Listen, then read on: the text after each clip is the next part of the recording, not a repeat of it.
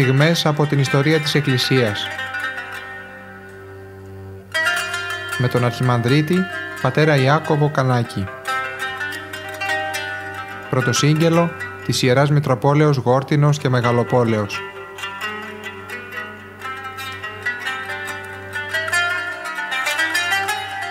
Αγαπητοί ακροατές, χαίρετε.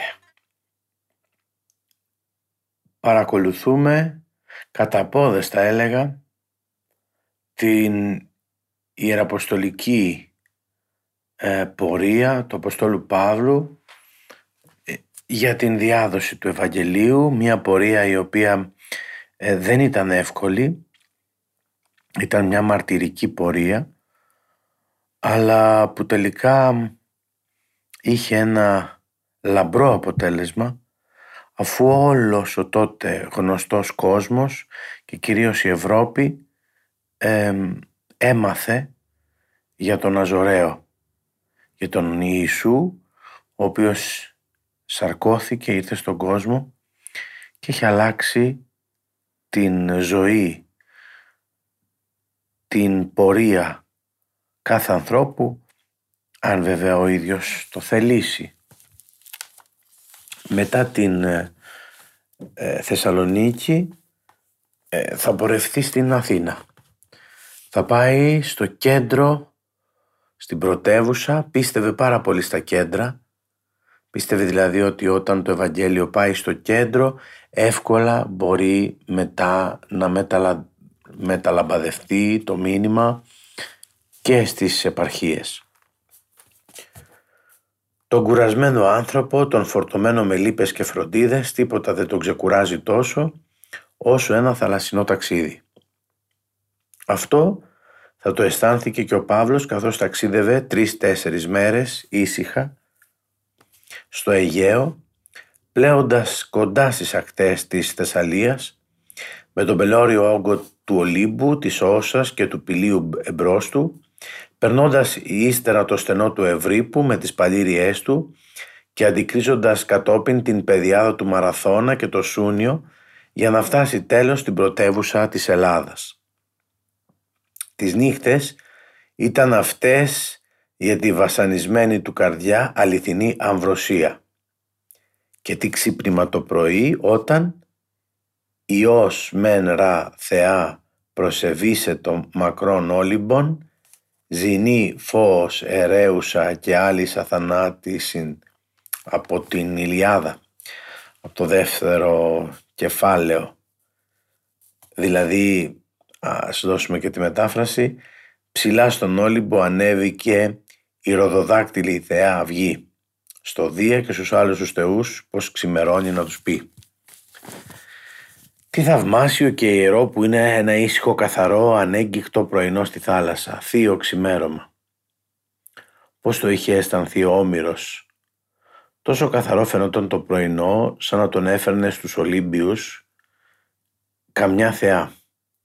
Με συγκίνηση και με χαρά συγκλονίζει την καρδιά του ιερού ψάλτου του Ισραήλ εξεγερθήσομαι όρθρου. Η Αγία Γραφή και η Θεία Λατρεία είναι γεμάτες από τη γοητεία του πρωινού. Όποιος ταξιδεύει αδιάκοπα ανάμεσα στα ελληνικά νησιά, είτε το θέλει είτε δεν το θέλει, θα συγκινηθεί από το πνεύμα του μεγάλου ποιητού.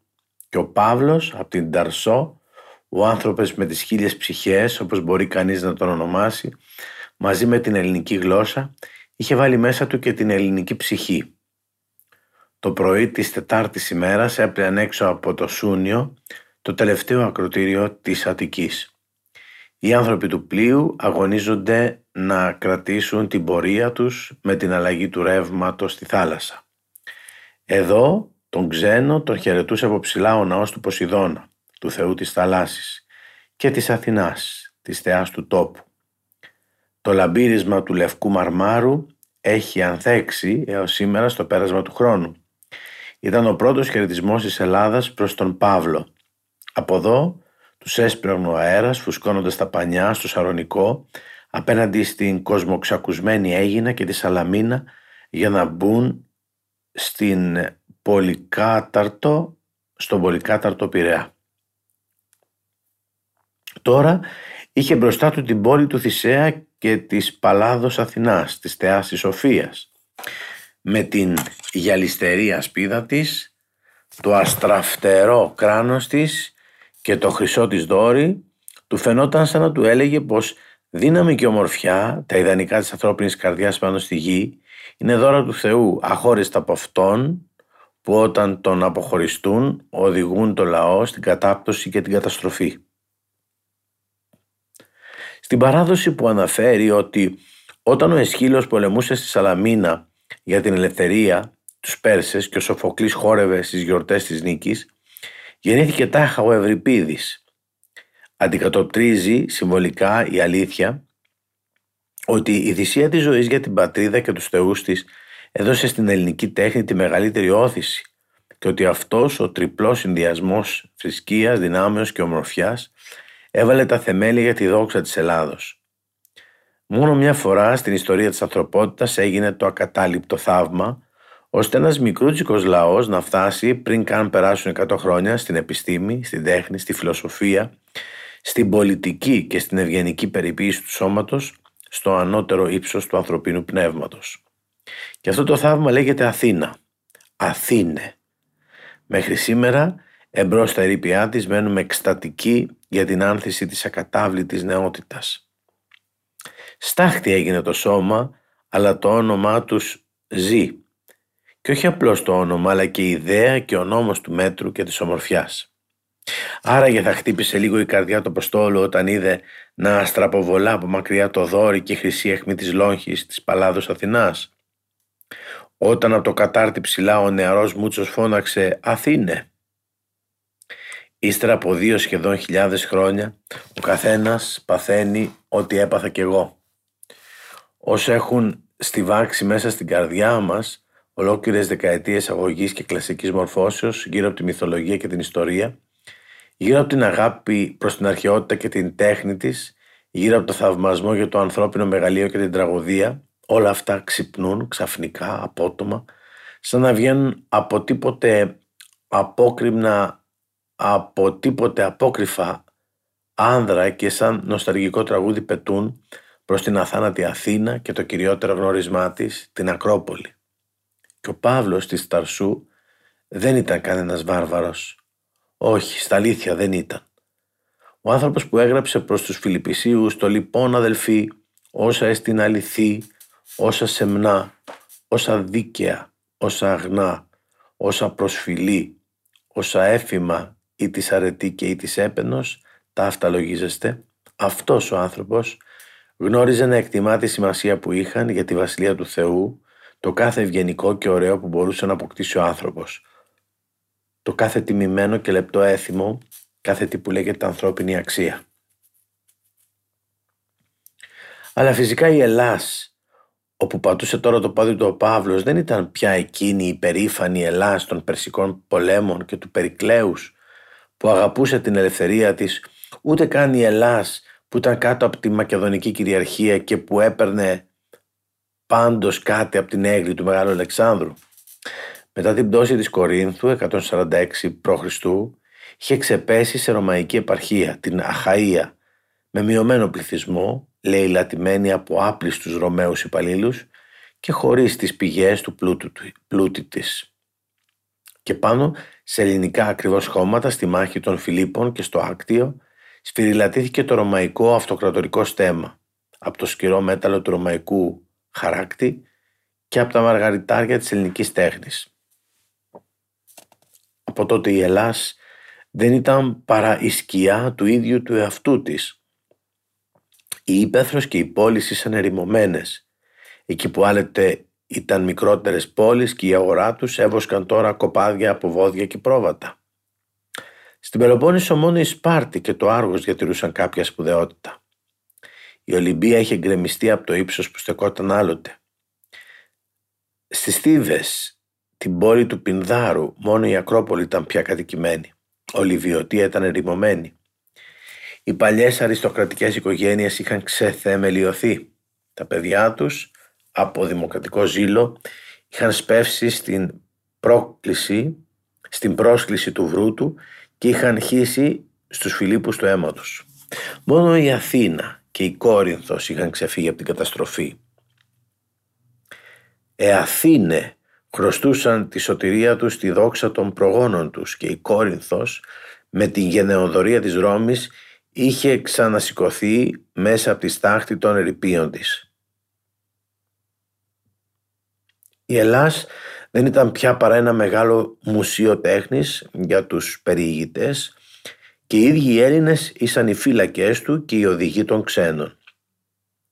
Χιλιάδες Έλληνες ζούσαν χωρίς πατρίδα στις επαρχίες της Δύσης. Πατρίδα τους είχαν, είχε γίνει ο κόσμος. Είχαν την ίδια τύχη με τους Εβραίους. Αυτή η χώρα από τόσο ύψος είχε πέσει τόσο χαμηλά. Μόνο που η Ελλάς δεν είχε όπως ο Ισραήλ ένα προφήτη που με αθάνατους τρίνους θα τραγουδήσει τη συμφορά της. Κι όμως αυτή η πόλης και μέσα στην κατάπτωσή της εξακολουθούσε να ασκεί τέτοια τεράστια γοητεία ώστε κανείς Ρωμαίος δεν θεωρούσε τον εαυτό του μορφωμένο αν δεν είχε σπουδάσει εδώ ενώ η ρωμαϊκή αριστοκρατική κύκλη του πνεύματος και του ξύφους θεωρούσαν απαραίτητο να έχει ζήσει κανείς λίγο διάστημα στα Αθήνας. Άνδρες όπως ο Κικέρον, ο Βίδιος, ο Οράτιος, ο Βυργίλιος εκεί είχαν τις μεγαλύτερες εμπνεύσεις και τις ισχυρότερες εντυπώσεις. Πολιτικοί όπως ο Κέσαρ, ο Αντώνιος, ο Πομπίος και ο Αύγουστος έδειξαν τον σεβασμό τους για την ωραιότητα των Αθηνών. Όπως σήμερα, κάθε χριστιανικό έθνος έχει για προσκύνημα τα Ιεροσόλυμα ή τη Ρώμη, έτσι και τότε κάθε έθνος θεωρούσε τιμή του να κάνει στα Σαθήνα σε ένα αφιέρωμα είτε άγαλμα, είτε ναό, είτε στοά, είτε πύλη. Ο Παύλος βαδίζοντας πλάι στην περίφημο Τάφρο και στα υπολείμματα των μακρών τυχών, έχοντας εμπρός του το θαύμα της Ακροπόλεως, διαβαίνοντας το δίπυλο, εμπήκε μέσα στην πόλη του Θησέως. Από εδώ περνώντας από τον δρόμο, συσσαγωγικά, τη μεγάλη οδό με τις στοές, επήγε στον κεραμικό, όπου σε ένα προάστιο που κατοικούσαν εργατικοί και Εβραίοι, βρήκε στέγη κοντά σε έναν από τους ομοεθνείς του. Είχε δει πολλές ωραίες πόλεις, αλλά ο πλούτος που ξεχύλιζε από αυτήν την πόλη και η λάμψη της θα πρέπει να τον είχαν κάπως ζαλίσει. Αισθανόταν μοναξιά και εγκατάλειψη μέσα σε αυτή την επίδειξη της ιδωλολατρίας που είχε ξεπέσει από το ύψος της. Αισθανόταν τόση μοναξιά όπως πάνω κάτω και εμείς αν ξαφνικά βρισκόμασταν μόνοι στη Μέκα ή στο Μπενάρε, στο περίφημο θρησκευτικό κέντρο των Ινδιών. Δεν είχε κανέναν που να μπορούσε να του μιλήσει, να του πει ό,τι αισθανόταν στα κατάβαθα της καρδιάς του. Το πνεύμα του βρισκόταν ακατάπαυστα κοντά στους αγαπημένους του, τους Θεσσαλονικείς και γι' αυτό γράφει «Εν Αθήνες μόνοι». Κατάμονος λοιπόν. Γι' αυτό όταν αποχαιρετούσε τους συνοδούς του, τους παρεκάλεσε τόσο επίμονα «Πέστε στο Σίλα και στον Τιμόθεο ή να ως τάχιστα έλθωση». Ολόκληρες ημέρες περιπλανήθηκε ο Παύλος μέσα στην πόλη για να μπορέσει να προσανατολιστεί στον πνεύμα των περίεργων αυτών ανθρώπων. Μέχρι τώρα δεν είχε δει καμία ελληνική πόλη με καθαρά ελληνικό πολιτισμό. Για την Αθήνα δεν ήταν η καταλληλότερη στιγμή της ιστορίας της. Δεν ήταν πια «Ε Αθήνε» του Περικλέους και του Πλάτωνα ούτε καν του Ανδριανού.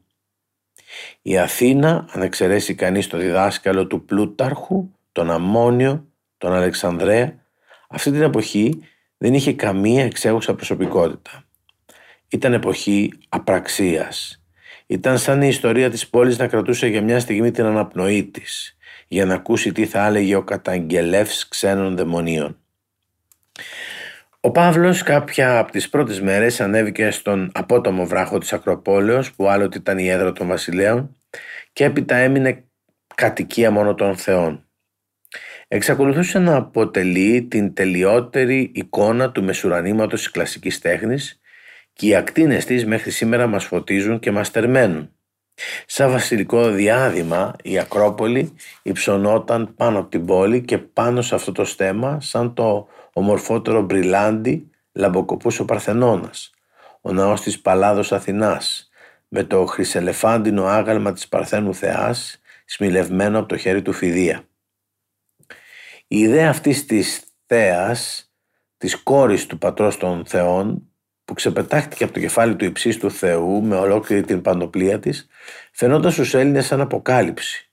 Το άγαλμά της σαν η αγνότερη ενσάρκωση της θεϊκής σοφίας και με αστραφτερή καθαρότητα φτερούγιζε πάνω από τις κατωτερότητες της αισθησιακής λατρείας της Πανδήμου Αφροδίτης και του Διονύσου. Ίσως ο Παύλος να αντίκρισε και την άλλη εκείνη Αθηνά που μοιάζει σαν να έχει πέσει σε βαθιά συλλογή για το μέλλον της Ελλάδας. Θα ήταν εντελώς συμβολική συνάντηση. Ο καλλιτέχνης κατόρθωσε εδώ να ζωντανέψει εκείνο που αιώνε ολόκληρου προηγουμένως το ιονικό πνεύμα του Ομήρου είχε δει στο πρόσωπο της Αθηνάς. Την προσωποποίηση δηλαδή της θείας πρόνοιας που προστατεύει τον νεαρό τηλέμαχο, που προφυλάσσει τον Οδυσσέα μέσα στους μεγάλους κινδύνους για την αγάπη της πατρίδας του, της γυναίκας του και του παιδιού του, που μαλακώνει τον άγριο θυμό του Αχιλέα, καθώς ανέμιζε ήδη το ξύφος για να λοχίσει τον Αγαμέμνονα. Ο Παύλος ο, αισθανόταν ιδιαίτερα μέσα σε αυτόν τον χώρο. Η Παλάς Αθηνά ήταν το μόνο άγαλμα που μπορούσε να παραβληθεί με εκείνο το άλλο δημιούργημα του ίδιου καλλιτέχνη, το περίφημο άγαλμα του Διό στην Ολυμπία, που το βλέμμα του δημιουργούσε ένα δυνατό συγκλονισμό στο θεατή και που μπροστά του ο Ρωμαίος στρατηγός ο Εμίλιος Παύλος στάθηκε σαν μαγεμένος, μην τολμώντας σχεδόν ούτε να αναπνεύσει.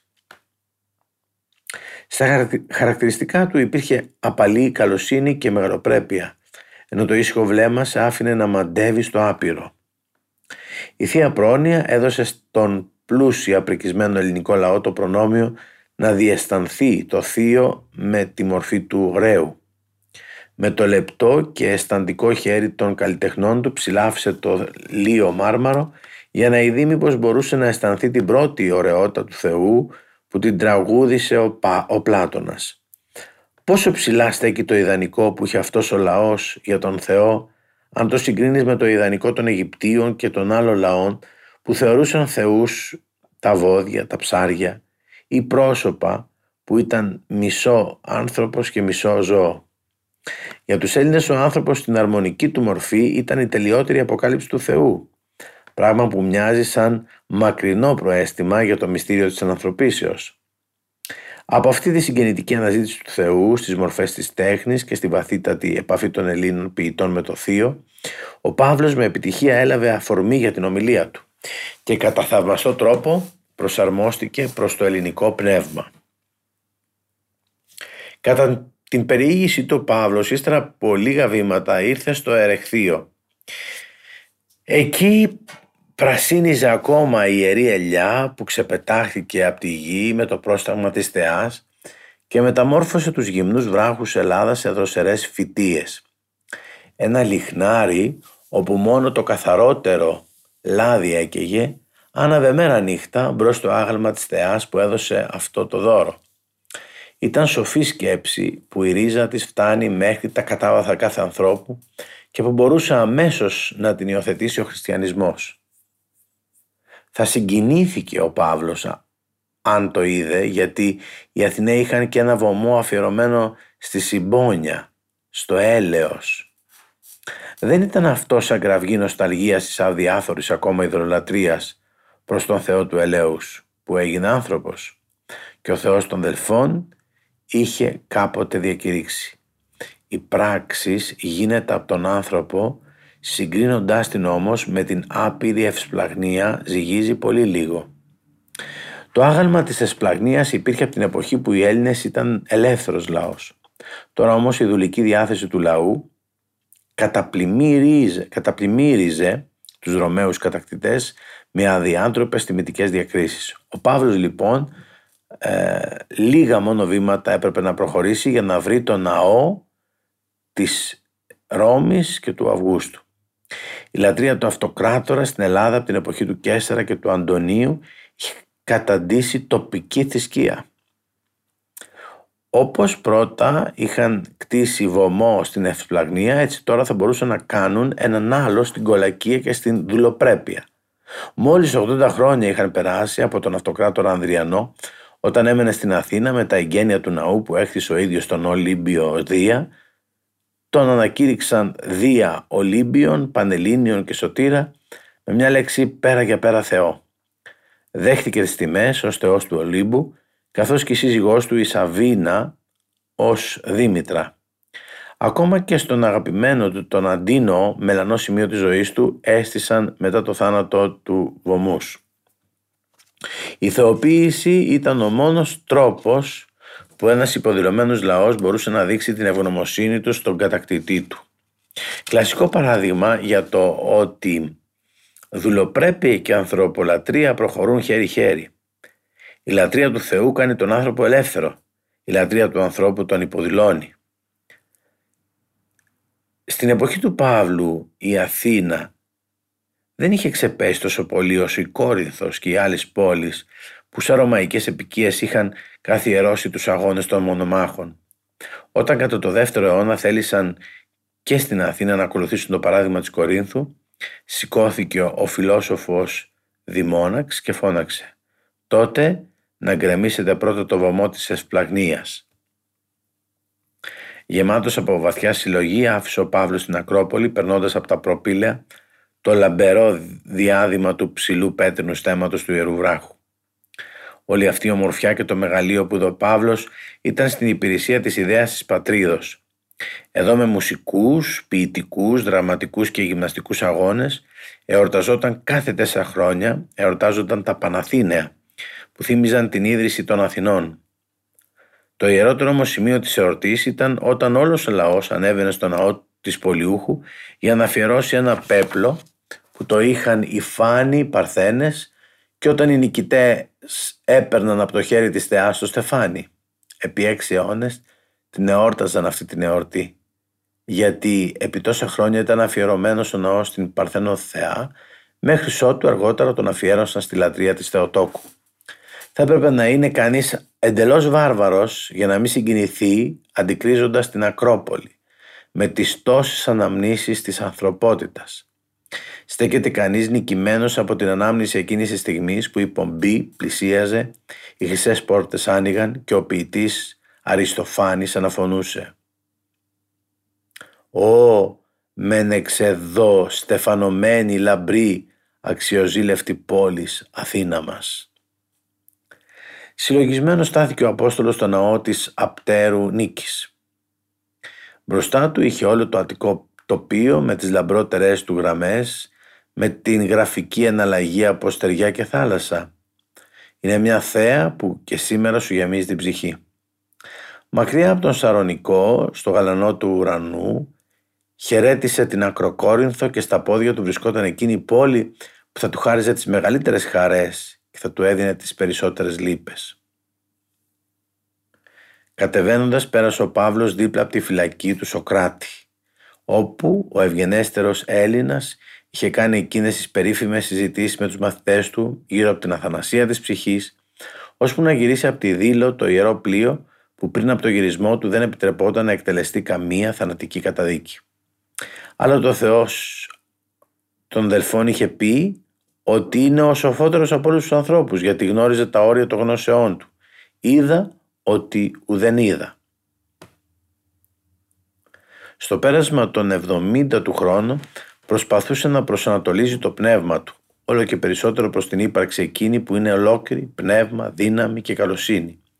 Ανήκε ήδη στην εισαγωγικά αόρατη εκκλησία εκείνων που αγαπούν τον Θεό και αναζητούν την αλήθεια που σύμφωνα με το θέλημα του Θεού για τη σωτηρία όλων περιλαμβάνει όλους τους καλοπροαίρετους ανθρώπους που δεν έχουν το ευτύχημα να ανήκουν στην Εκκλησία του Χριστού αυτήν που τώρα ερχόταν να κτίσει ο Παύλος.